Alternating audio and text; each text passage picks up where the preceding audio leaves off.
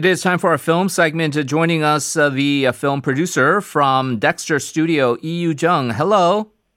Good morning. Good morning to you. So we're getting to the end of the year, so maybe we can kind of get an overview of what's happened. Of course, we're suffering from these coronavirus cases, the third wave. Can you tell us overall how the box office performed in general this year? Yeah, definitely. So what an unprecedented and challenging year for everyone, and also for the people who are in the film industry. So I'm getting, it's end of year. And I'm getting lots of, messages and emails, saying, things. And then they're all saying the same thing. It was a very challenging year for everyone, not just only in Korea, but just all around the globe who are in the film industry.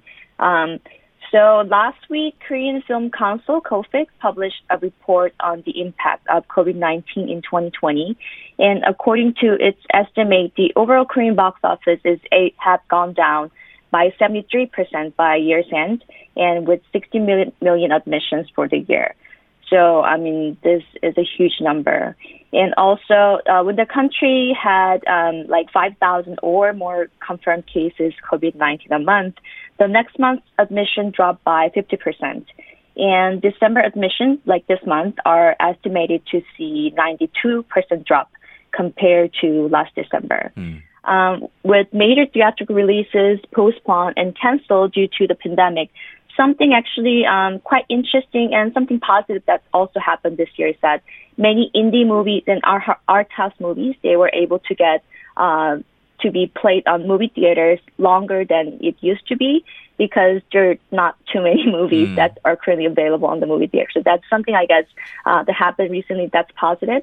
Another interesting happened this year is that many re-release of old movies were made possible this year on the movie theaters. Last year, only 95 titles were the re-release of old movies, but this year, 250 movies reruns, mainly of the movies that was released between 2016 and 2019. Many movies were re-released, and that became a trend. Interesting. Now, what about the other parts of the film industry, such as digital online sales? As a film producer, did you personally feel the impact of COVID-19 directly or indirectly related to your projects? Yes, definitely. So for the digital online sales, comparing to the box office, theatrical box office, it definitely has dropped, but it's not too bad. I mean, when we say digital online sales, it's usually IPTV or VOD services. And it seems like for now, more and more people are watching their content at home. So the digital sale is estimated to have gone down from 460 million last year to 330 million this year. And as a producer, yes, definitely COVID-19 had an impact this year for me and my company. We actually had a very big tentpole action thriller movie that we had planned to release for the summer season. I mean, we had been preparing this for a while, but then because of COVID, we pushed it to fall, like a Chuseok season, because that's usually the next big season. But then we rescheduled that till winter, and now we still don't have the set date for the release. We are hoping to release it next year. So, I mean, I think it's the same story for everyone. I would say 90% of the tentpole movies or Korean movies or even Hollywood movies were, they had to reschedule their movies, or sometimes they even canceled their theatrical release. They kind of gave up on that and just sold straight to global streaming services like Netflix. So a lot of these new changes happened definitely for this year. For international sectors of the film industry, meaning, we make Korean movies and we sell it out to abroad, that has dropped quite a bit also in the location services because of travel ban. So, those are the changes, and I did feel quite some impact myself. Yeah, but very difficult situation. Now, the movie theaters were largely shut down for much of 2020, the social distancing guidelines, COVID-19. The result is the lowest number of ticket sales in quite a while. Could you tell us about at least the rankings, the top 5 movies that were the biggest hits in Korea this year? Yes, the numbers were very low, but let's just kind of brief out the top 5 movies.